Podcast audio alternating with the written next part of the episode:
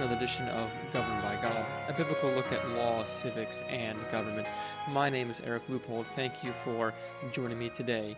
On today's episode, we're going to do something a little different.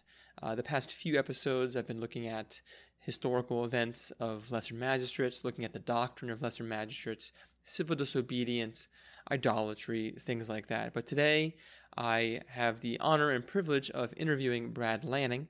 Brad is running for the first Congressional District of Pennsylvania, so basically at the federal government, House of Representatives level, uh, representing Pennsylvania.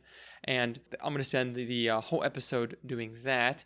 Uh, we're not going to have a law of the day or any other topic, so I just want to uh, kind of introduce Brad here before we get into the interview. Brad has spent his entire life in eastern Pennsylvania, where the first congressional district is, and over the past fifteen years or so, he's worked in the private sector, helping uh, small businesses to grow, uh, being engaged in consulting for small businesses, uh, building credit in the marketplace uh, for those businesses, and helping them to find uh, laborers in the labor market. And recently, he has been a stay-at-home dad, also worked in real estate, earning a master's degree, and being a volunteer at his local church. So, with that said, without further ado, my interview with Brad Lanning. Well, welcome, Brad. Uh, thanks for meeting me today and for agreeing to have a, a little chat, little sit-down to learn more about you and who you are and what you're doing. I'm very interested in, in you and your policies and been following your, your campaign uh, for a little bit, so I'm um, Uh, I'm really excited about our, our discussion this morning. I kind of just want to begin by, you know, asking about your your origin story. Everyone's got an origin story, so just tell tell me, tell the audience um, about yourself, who you are, and, and and what you do or what you have done. Sure, and thank you for having me, Eric. Yeah. It's really a pleasure to be with you today. It's always a pleasure talking with you. Um, so as far as my origin story, I grew up um, in the Lehigh Valley. I went to I lived in Catasauqua virtually all my life. Um, my grandparents are immigrants from Italy. They came over as tailors, and this is they met actually on the way over here, and they moved to New Jersey. That's where they had my mother. Uh, my grandmother worked in a factory, and my grandfather um, ended up becoming a manager for Today's Man, sewing suits. Um, a lot of those jobs ended up going to China, but luckily, while he was here, he was able to uh, access the American dream, and you know, work. They both worked very hard, raised their children. And, um, you know, we're able to be homeowners and, and, you know, just really provide a better life for the, for the next generation. So I grew up in a blue collar, in a blue collar background between my grandparents. My dad was a technician, but my mom and dad divorced when I was young. Um, my stepdad was a blue collar New Yorker in the construction industry. So I, very much a blue collar background. It's the first for my family to graduate from college. Um, as far as my professional career is concerned, I consider myself a Main Street candidate. I've consulted small businesses. I worked with small businesses. I worked for small businesses. Um, I, I worked for Dun and Bradstreet, consulting businesses on how to build credit and credibility. I was a recruiter where I worked as an intermediary between an employee and employer uh, on the front lines of, of the labor force. Um, and so that's the background I bring. I was also a realtor. And, um, you know, I've had to juggle being a realtor, being at home with my children, and getting my master's degree. And so I'm very familiar with the average mer- middle-class Americans are going through. Yeah, uh, it's a lot of stuff that you've been involved in. And uh, I myself did a little bit of real estate also year- years ago. Um, so that's a, always a fun business to be to be a part of. So it is. You know, yeah, that's that's that's great. So what, um, I guess, kind of led you to want to run for office? Um, like, kind of like, what are you running for, and, and why are you why are you doing this now? You know? Yeah. So I've always been passionate about politics and, and foreign policy. I've always been self-studied in it. It's just the type of books I read and what I follow. Um, I see the country is going in a very bad direction, and I think a lot of people see it. They see it on the at, at the grocery store. They see it at the gas pump. Um, they see it in their schools. They see it with the rising crime. Uh, the country is really headed to a very, in, you know, in a very bad direction, and I think we all can see that. And as a father with two young children who are very concerned about their future, um, I want to get involved. And I know that, you know, my opponent, Brian Fitzpatrick, hasn't really been representing conservative values and principles, and really representing and championing what has made America great. And when you look at some of the policy positions and su- policies that he has supported and in some instances co-sponsored, um, he's really really aligned himself with the radical left fringes of the Democratic Party. So I see a need, and I want to make sure that I'm doing everything I can to to to get involved and push back, um, you know, where I see that need. So you're running for the, if I if I'm not mistaken, the first congressional district of P A, uh, which which Brian Fitzpatrick is currently the incumbent, and I think he's been there since twenty nineteen, uh, several years at least, um, as far as far as I can remember. So uh, you mentioned, you know, that that you're concerned with some of his positions, policies. I was just curious as to, well, like, what are what are the top two or three um, main issues that have concerned you, and how would you kind of address those issues? Yeah, so I would say some of the big policy, the positions that have fundamental social and economic implications and, and ramifications would be, um, he has supported the Paris Climate Agreement. Uh, he has supported the Equality Act, and he has supported the fifteen dollars minimum wage. And I'll just add there, recently he co-sponsored a bill supporting a national database to separate the vaccinated from the unvaccinated. And so there's a, there, I mean, there's a, a, a really big list of, of policies that I think he's supporting that are, are helping to move and steer our country in the wrong direction. Um, the Paris Climate Agreement. So one thing I, I, I want to recognize Brian Fitzpatrick and, and say that he is actually does recognize that China is, is probably the biggest threat that we face in the twenty-first century. And I think he correctly recognizes that. The problem is, is he supports policies that strengthen China and weaken the United States. So when you look at the Paris Climate Agreement, really it doesn't fulfill its purported aims, um, and it prioritizes international activists over the interests of the American people. So the world needs a certain amount of energy, and it's, if it doesn't get it from us, they're going to get it elsewhere, and most likely from other countries that don't have the type of clean energy technology that we have. So the net effect, in our, as far as clean air is concerned, is that there's probably going to be more pollution as a result of the Paris Climate Agreement. Not only that, the countries like China, who have a history of falsifying data and lying about their emissions, are going to keep doing what they're doing, and American jobs are going to go overseas. We're going to lose out on very important industries. We are going to be energy dependent, which means that um, that, that could potentially become a national security issue. And when you look at Biden going to OPEC, because we were energy independent when Trump left office, but now um, because of Biden's policies, him not supporting the Keystone Pipeline and others, what what he has done is created a dependency on other countries and other countries that aren't necessarily our friends. Um, and this is a national security issue. And so we are now energy dependent. Our jobs, we've lost a lot of jobs because of that. And countries, authoritarian countries that aren't abiding by this, they're going to get stronger for it, and we're going to get weaker. The fifteen dollars minimum wage cripples our small business community. What it does is it de-incentivizes the, the return of industry and manufacturing to our country. So companies, big companies especially, they'll pick up the market share from the small businesses that are forced to fail because of this.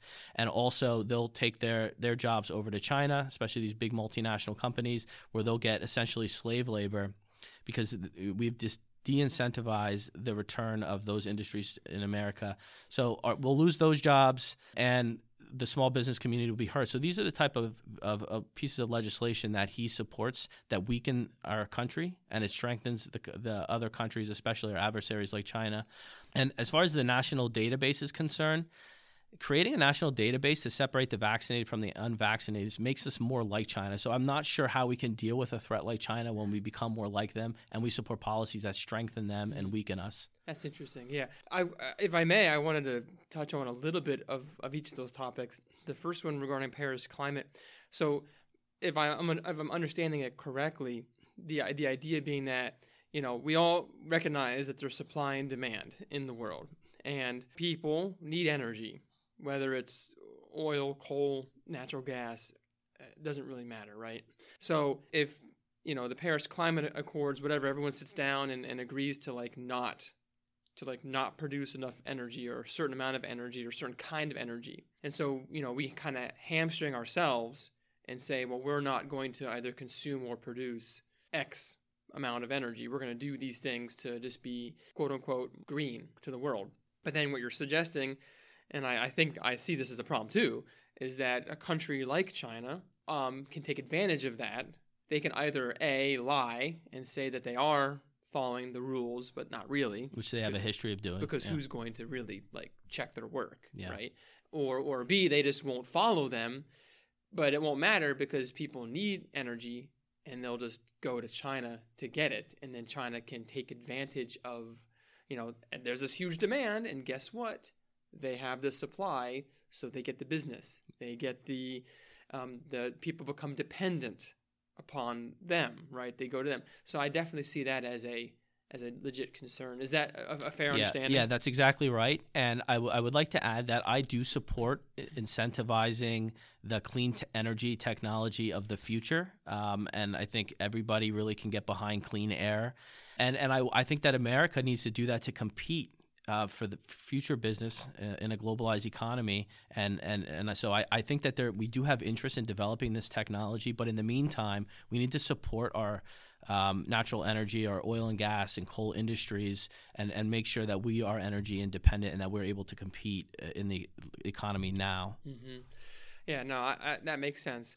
And then as far as the minimum wage, I mean, I've done a little bit of study on this myself, and, and it's always, economics has always been very interesting to me because it's it's also kind of complicated. A lot of people just don't like really understand how it works. You know, they see, oh, minimum wage means everyone gets a lot of money, you know, even for doing the littlest job.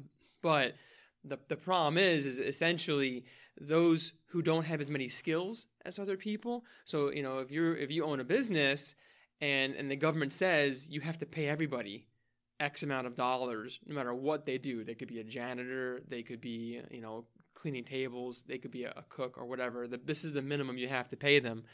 Then that company uh, is like, well, is is this person really doing fifteen dollars uh, an hour of labor? Like, are they, is that what is that really what they're doing? And the, if the answer is no, then then either they're just going to make other people do it that they've already been hired, or they'll automate it, right? right? They'll just get some computers, and, and the computers will do all the work. Um, and so it does actually push out. It seems like it pushes out of the market the unskilled. Mm-hmm. Th- those who it don't does. have as many skills, yeah. like high school students, that's fine. You know, it's not offensive to say that you don't have as many skills. That's that's just life. I mean, life is all about gaining skills.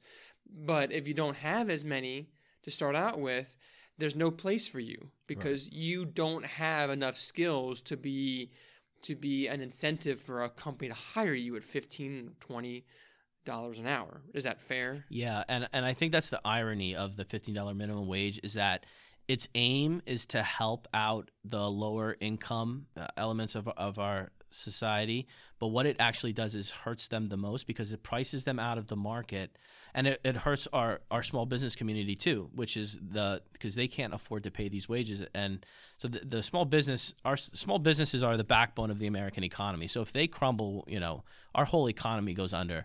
So we want to make sure that our policies support the small business community and also support the low wage earners that maybe not have a college degree.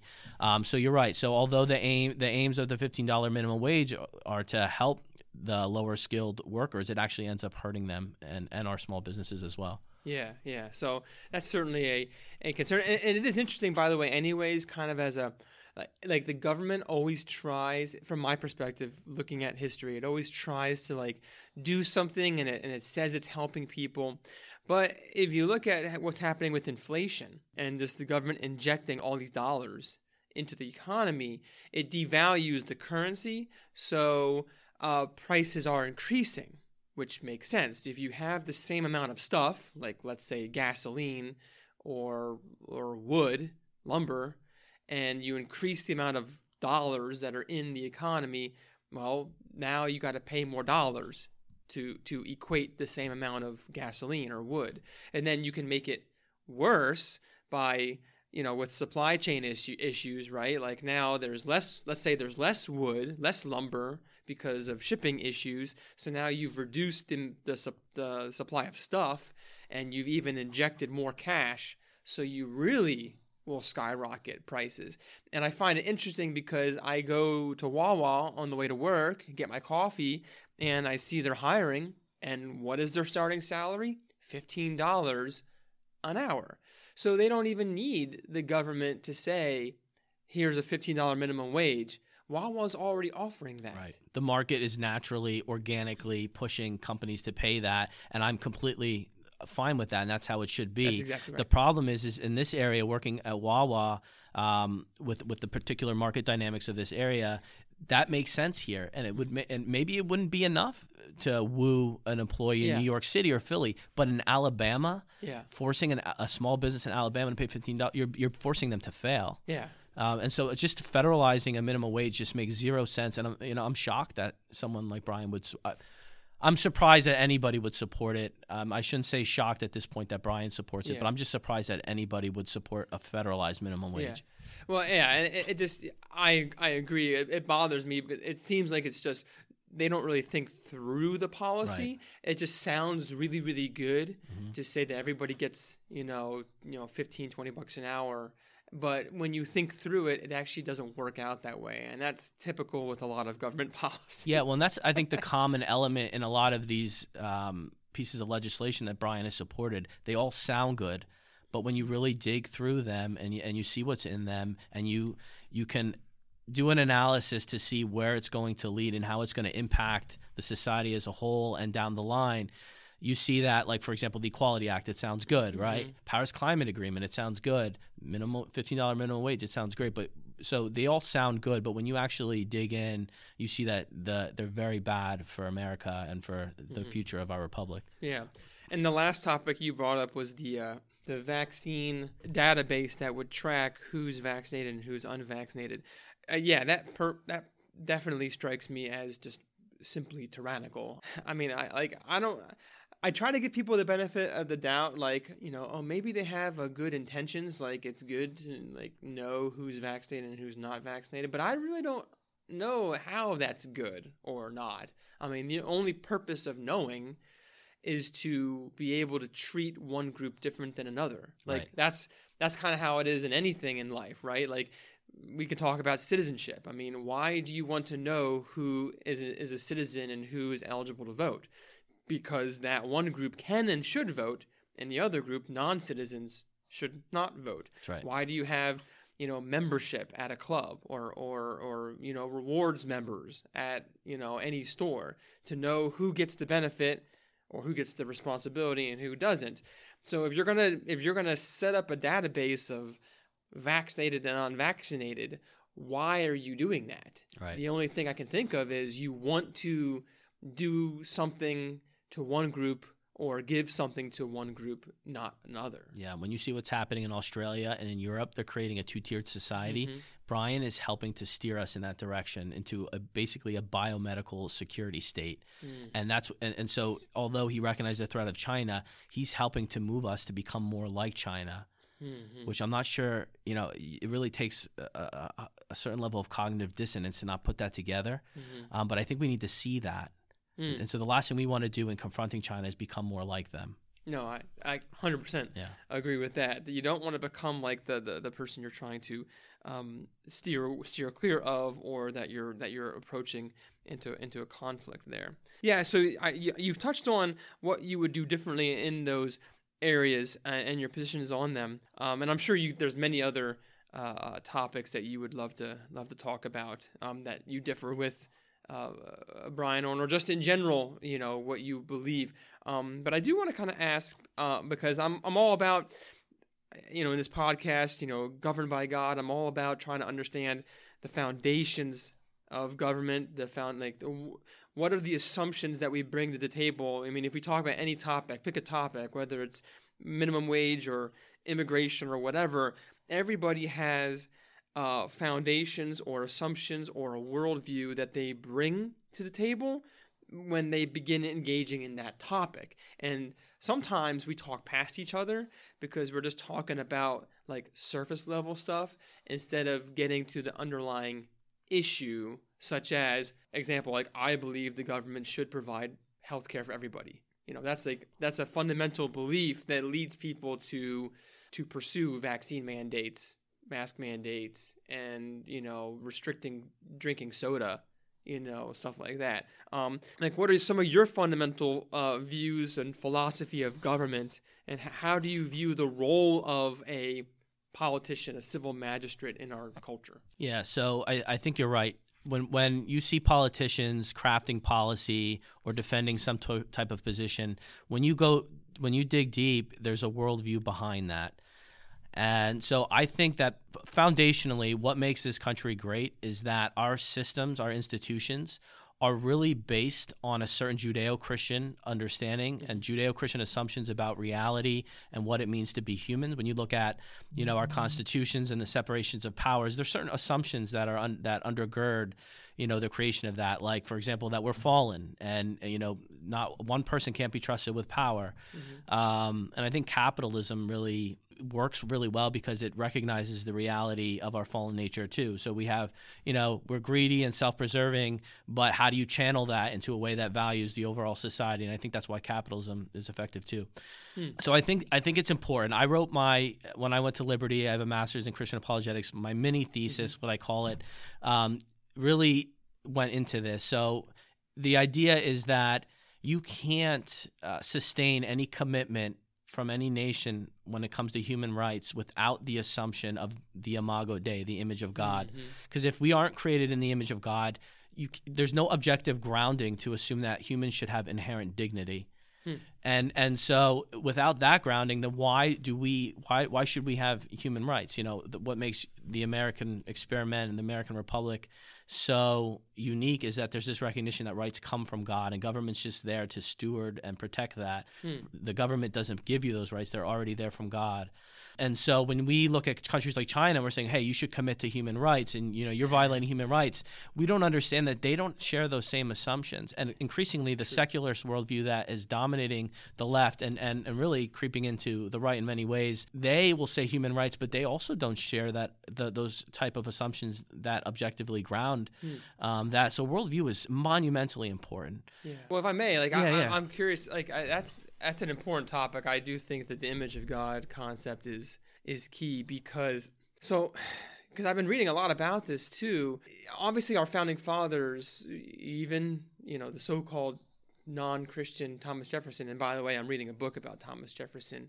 Um, it's called The Jefferson Lies. It's a very good book if anyone's interested in it. It, it kind of um, clarifies and corrects some of the some of the general assumptions and errors that we've had as a culture regarding Jefferson. But um, even he, in his drafting of the Declaration, you know, recognized you know inherent rights from our from our Creator, inalienable rights, right? So inalienable means that they can't be taken from you, from us. Right. And why is that? Because they don't come from man. So, like you said, a country like China that officially does not believe in a creator, um, what are rights? Rights are given by the government. Right. The government chooses and decides what are and are not rights. And the government can give and the government can take away. And there's no one to say otherwise, right? So I do think it's it's fundamentally important to have that image of God uh, foundation, uh, and that's the foundation for true human rights. The duty of government is to protect and recognize already existing God-given rights. It is not God. The government's not God. They're not the ones that get to determine or create or destroy rights. Is that kind of what you're getting at there? Yeah, and I think that when you look back at the Ameri- when you compare the American Revolution with the Napoleonic revolutions in Europe, yeah, the and, French and, Revolution, yeah, and yeah, the French Revolution and where they went, I think that was a key distinction. Mm-hmm. Is that the U S system hinged upon the assumption that um, rights come from God, whereas even though that they recognize this need for rights, it was you know government given rights, and I think mm-hmm. that. What you're seeing now play out centuries later, I think yeah. is still reflecting that. When you see what's going on in Europe, the COVID, how they're treating COVID and the vaccines, I think you're mm. seeing the manifestation of that even centuries later. Yeah. And well, that leads me to my next question then about that importance of of having that Christian worldview. I mean, how has your faith, and I know you mentioned this already a little bit before, but how, how does your faith affect your views toward public policy mm. and, and how you would govern in a position of authority? Yeah, so to be clear, everybody's operating on some s- sort of faith. Even mm-hmm. the person that says there is no God, I'm, and I would argue, you know, with an apologetics background, it takes more faith and blind faith to, to with you know, that's a whole other topic. But yeah. any worldview is going to hinge on some form of faith, right? So my faith um, in God and, and how he was revealed through Jesus Christ and his and, and how he revealed himself um, and reality through his word is is core and central to who I am, and it's foundational to my worldview and, and some of the assumptions that I make about reality. So when you look at the biblical um, role of government, uh, if you look at Romans thirteen, I believe it's to punish evil mm-hmm. and to promote the good, mm-hmm. right? Mm-hmm. Um, when you look at Jesus's model, Uh, uh, being a servant leader. Um, when you look at the prophets of old, when God spoke through them and he they admonished the leadership at the time for not caring about the marginalized. So I think you can synthesize a, a lot of this, and I think you find that in our American tradition where we call uh, public servants. You know, where does that come from? Mm. Those type of words really are connected to the, our Christian heritage. You see our Christian heritage lived out even now when we say public servant. And so wh- why I'm particularly attracted to the America First governing philosophy, because I think it embodies these concepts and the synthesis of, of those concepts um, really best. So when you look at the uh, what's the role of government? So they're to, to represent the, the people, Um, to punish evil, to promote the good, and to truly represent them, but to do it with justice, truth, and righteousness. And when you stop doing that, and when you start bowing to, to other power sources, to money, to lobbyists, to special interests, you're no longer representing those people. And the prophets of in the Old Testament admonish leaders that were corrupt like that. Mm. Um, and so the America First governing philosophy really is that we all of our policies need to be reflected in what is best for our people, not what's best. The, the lobbyists shouldn't have the loudest voice at the table. And at the end of the day, we have a representative government, so they are duty-bound to represent the best interests of the people. And also the idea of serving them, serving the people, serving the, the lowliest, that comes from Jesus. You know, we have that example. And I think the best way to punish evil and to promote the good is to truly represent the best interests of the people that you're supposed to fight for and be a voice for. And by the way, if you're a Nigerian leader, you need to be Nigeria first. You need to be a voice for your people, and that's the whole point of government. Mm-hmm. That that's very interesting and very important too, because for some reason, people in the culture, uh, they if you say like America first or anything like that, you you are you could be accused of oh you're just a right wing nationalist, you know whatever you're you you're a racist or or whatever the case may be, right? They they would say something bad about you for advocating for America first. You know, you're not a team player, but the logic. Uh, Uh, what you're what you're what you're saying, what I believe as well. I mean, it it, it goes down to the very fabric of of found of foundation of our society. Like you are, you know, Brad Lanning, and your job is to take care of your family, the Lanning family. Okay, you love your wife, you love your children. Y- you should love your wife more and, and differently than you love other people's wives. Obviously, that would be a problem if you didn't. Right. You need to love your children. And, and and sacrifice, serve your children more than other people's children. You know, you don't discipline other people's children. Right. You discipline your children right. because you love your children. Um, so families, obviously, just because you are are advocating for your family doesn't mean that you hate every single family out there, yeah, and that exactly you right. want them all yeah. to die, or something, or you won't talk to them, or you won't you won't have them over for dinner, or you won't do something for your neighbor. That doesn't mean that, right? So in the same way, like, you know, you're representing the first congressional, you want to represent the first congressional district of Pennsylvania. So you should have the interests of Pennsylvania, particularly the first district, uh, congressional district of Pennsylvania, uh, when you go to Congress, right? And your job is not to represent Alabama, California, Florida, right. or Texas. It doesn't, you know, that's not your job, right? Um, and we wouldn't expect that to be your job. And and you advocating for America first is not a problem. It doesn't mean that you hate all the other countries right. in the world, right? right. You know, so I guess that that's my logic as I understand it. Like, I don't see a problem with, with the America yeah. first. I mean, does that? Yeah, and, and and the fact that the whole government's role is to represent the interests of their people, yeah. that's what makes this so surprising that it's even controversial to say. You know, that's the yeah. whole point of government. That's true. Yeah. yeah. I mean, your job is to... Literally, that's the point. So, yeah, yeah it shouldn't well, be controversial. Literally, the point yeah. of government is to represent yeah. the people. That is very true. Are there any other, uh, before we close, like any other topics, thoughts, concerns, issues that you want to bring up, that you want chat with me about, or do you want your listeners to hear? Um, just, I guess, to know, uh, you know, at the risk of sounding redundant, that I'm running for Congress because I care about this country. and I care about the people in this country. And I think that not only is it important that America remain true to herself and be strong, but it's important for the world that America be that leader. So it's important that America be strong, and I want to represent and champion the interests of Americans, and I think that's that's actually a, a benefit to the world as well. And so I, I'm not going to be listening, you know, to the lobbyists, the special interest groups, or anything like that. Everything that I do, my question is going to be, how is this good for the people? And and that's the candidate that I will be. Yeah, a public servant.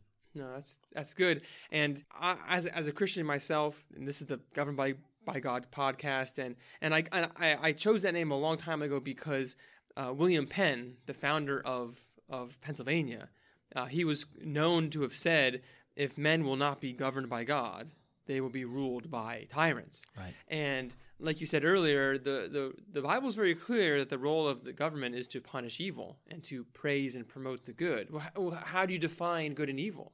Mm. God defines that. Uh, morality, um, uh, the Judeo-Christian worldview, God's law, that is what tells us and shows us what is good and what is evil. Uh, as, as Proverbs sixteen says, it is an abomination for kings to do evil, for the throne is established by righteousness.